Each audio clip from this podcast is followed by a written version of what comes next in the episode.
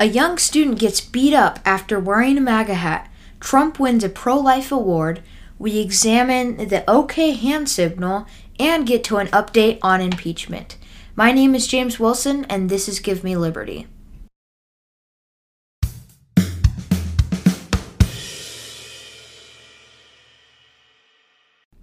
Okay, so we start with the big story, or should I say, not big story of the day. I'll get into that in a little bit. But first, let's talk about um, a kid, uh, a student that got beat up on a school bus after wearing a MAGA hat the previous day. So, according to Daily Wire and um, some Twitter um, videos, this kid was on a school bus. He had worn a MAGA hat. Um, we, we're not exactly sure. It could have been a week, it could have been a couple days, and is viciously beat up by around five to eight students. Now, this is really scary. The Democrats keep pointing out that we live in a democracy. Our First Amendment right is to the freedom of speech. That means we shouldn't get mad and beat someone up when they're wearing an Elizabeth Warren hat. But that also applies when someone is wearing a MAGA hat, expressing their freedom of speech by supporting Trump in their school. There, this is no reason why um, someone should beat up, um, be beat up. Obviously, this is freedom of speech, and this is getting to the point where we live in a society where if you don't apply to their rules, um, to the left's rules, you will be protested, you'll get beat up. We've seen this from Antifa, we've seen this from this example, and this is really shutting down the right, which is really scary because that's a whole side of opinions that really matter in American politics today, and that's being shut down by crazy people on the left. Um, again, not all people are crazy on the on the left. Just some of these more extremist people who are willing to take action when they see someone, for example, wearing a Trump hat. Okay, so talking about the media, Mark Levin actually posted on Twitter, why isn't the media covering this? Um, I've talked about media bias on um, Give Me Liberty, but just to get into it a little more, I mean we've we've seen all the coverage from El Paso, from you know things like that, but we're not seeing coverage from stories like this, and this is because the media is doing. Um, they're selectively choosing what stories they present to make the right look really bad and the left look really good. So we've seen this example um, in the Dayton, um, Ohio shooting and the El Paso shooting, both terrible and tragic, um, and both happened the same weekend. However, places like CNN, MSNBC, and other a, a lot of other left-leaning um, news sites decided to cover the El Paso shooting a lot. When it's important to note that the Dayton shooter was actually uh, an Elizabeth Warren fan. So while the media is blaming El Paso, oh Trump, his words of hate, those are what killed the people. Oh Trump, don't come to El Paso. That El Paso, that's terrible. You're gonna make everything worse but not very much on the Dayton, Ohio side. Side, and um, that the fact that he was actually an Elizabeth Warren fan. Now, my opinion on this, it, you should cover everything, no matter what side it's on. That's that's that's the purpose of the press. We need to get both sides of the view. People can form their own opinions on it. But when we have a media that is selectively covering certain stories and not others, we get this false idea of, w- of what is actually happening happening in America. So, and this is very true for the kid that got beat up. This was not being covered very much. While I do believe that we shouldn't I mean, obviously, these kids hated Trump. I don't believe that we should put that specifically on all liberals and say, look at you guys, look at you terrible. That's very wrong. There's obviously extremists on both sides, and we shouldn't blame the party for those extremists. But it's also important to cover um, for um, in this example. So I think this story's sad on multiple levels. I mean, this kid's probably going to be scared to wear his hat again. He's going to be scared to express his opinion, which is really sad. We're not being told this story from the media as much as places like Dayton, Ohio shooting. I, I mean, sorry, El Paso shooting, things like that. So we're getting a false image of what's happening in America. And of course, it's shutting down um, the right and their freedom of speech, the First Amendment, something the founders really cared about. All right, so next we're go into um, Trump winning a pro-life award. So this award was actually started, according to Daily Wire, by um, by a doctor who used to be pro-choice. Um, I'm not sure if it was exactly started or it was just named after him, but he originally used to be pro-choice, and now he's um, obviously publicly against abortion, and so that award was named after him. So, one of the things lots of people ask me, well, what did Trump do that's so great? You know, what has Trump done more than other presidents have done? Because lots of people say that Trump um, has been doing a lot more than other people, um, other presidents. So, to start, um, some of the reasons why he was awarded this for um, this this pro life abortion award is first he reinstated the Mexico City policy, which, if you do not know what that is, it basically um, the United States kind of defunded um, um, foreign places that promoted uh, um, uh, promoted abortion, which is obviously very wrong. And not only did this um, show show other countries and places our stance on abortion, but it also cut um, funding um, from $100 million in US tax dollars. So those tax dollars went back to the people. Obviously, I think it's very wrong that our tax dollars are being used in places like Planned Parenthood, and we really need to stand up to people like Elizabeth Warren who want to do that. So that's obviously a win win. Um, Mexico City policy is a win. Getting our money back um, is obviously another win.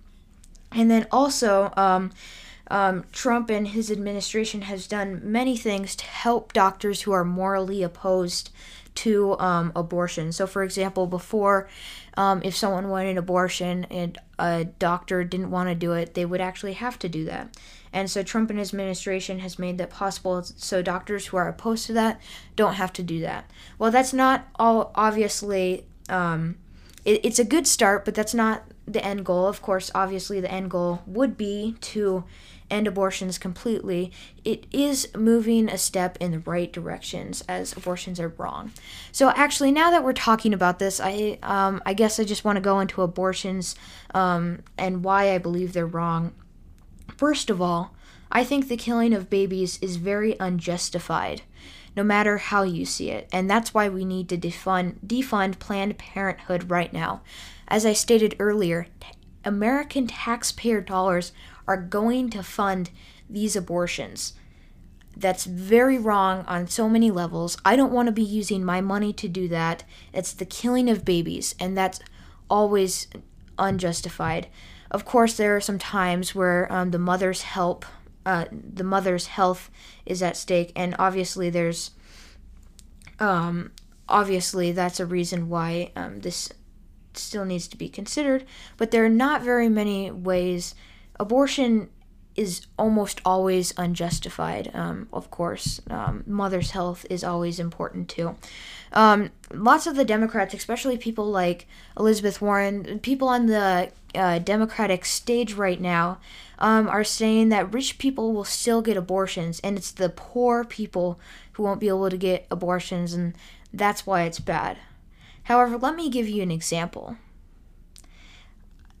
say the government wants to make murder illegal and punish people for doing that.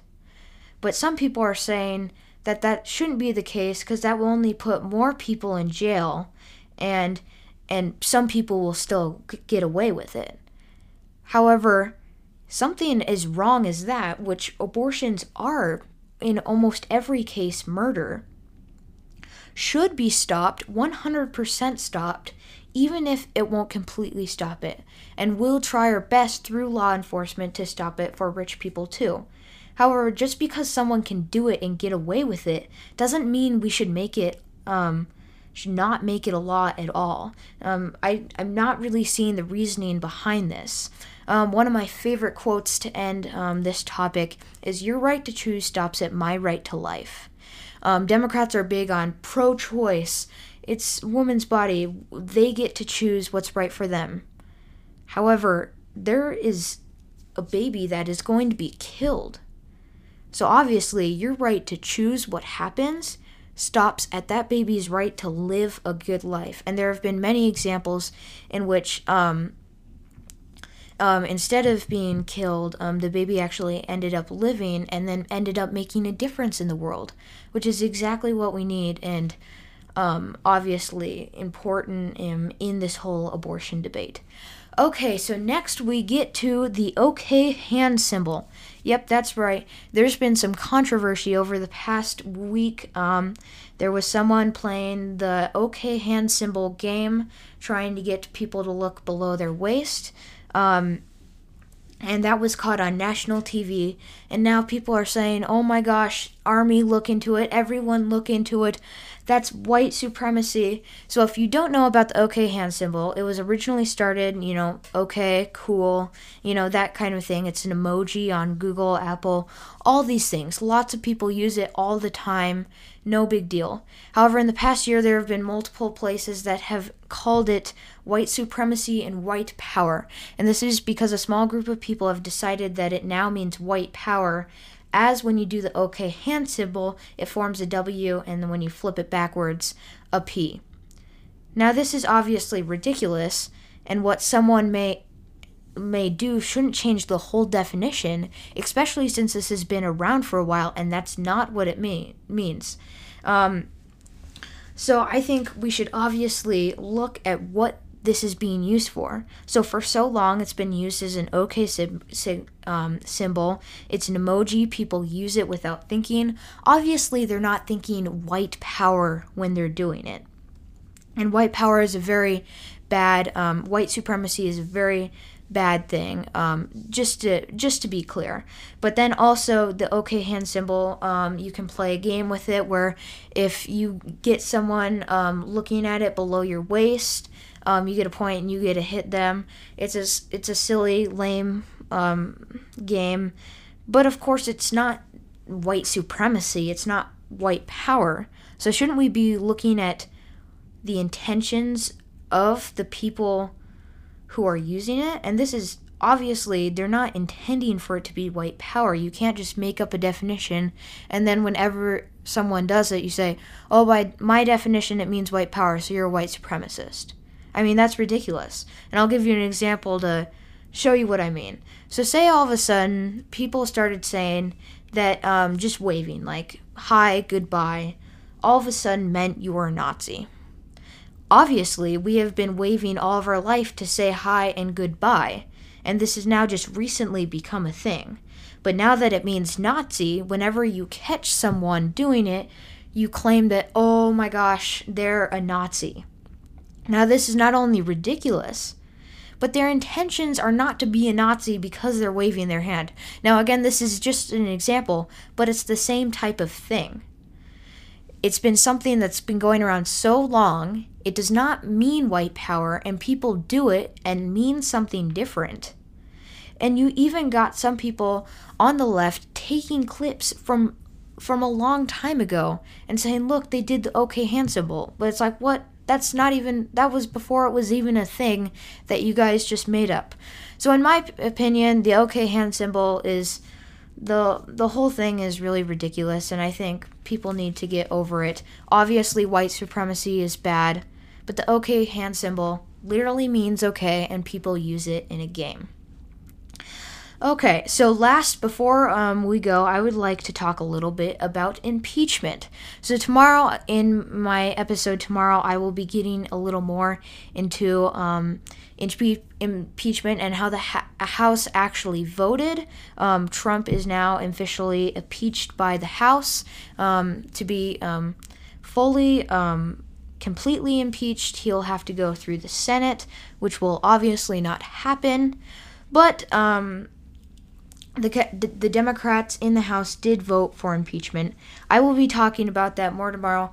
Today, I will be focusing more on the articles of impeachment as I um, haven't gotten a chance to talk about um, that very much. So they voted on the articles themselves, and it was a 23 to 17 decision.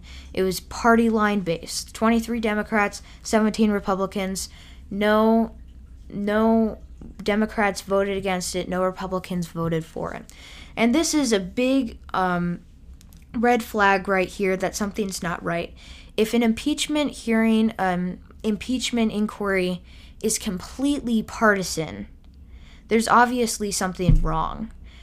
Obviously, one side just wants to impeach Trump because he's Trump and he's a Republican and he won in 2016. I mean, in all the other impeachment cases, such as Nixon, um, Clinton, things like that, there were people, there was enough bipartisan support to completely impeach them in some cases, or in others to get them to resign in Nixon's case. However, it's scary to our democracy if you have, if say um, the Republicans control the House in 2020 and there's a Democratic president. Technically, the Republicans could impeach the new president right then and there. And that's what's really scary because that's what the Democrats have been doing in 2016. They didn't like that Trump won in 2016. They don't want him to win in 2020, and people have been open about that saying if we don't impeach him, he will he will be elected again.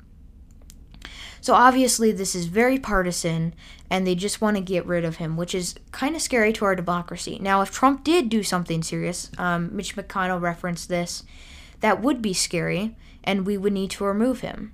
However, I'll get to this in another episode specifically about impeachment. There's nothing about it that's really impeachable, and that's why I will be talking about the articles today. So, the articles are very vague, um, talking about abuse of power, and there was a um, Republican congressman that came on and talked a little bit more about abuse of power and how vague it really is. What he wanted to see was something more specific, such as bribery, which is actually an impeachable offense, offense in the Constitution. However, it is important to note that the Democrats did not do this.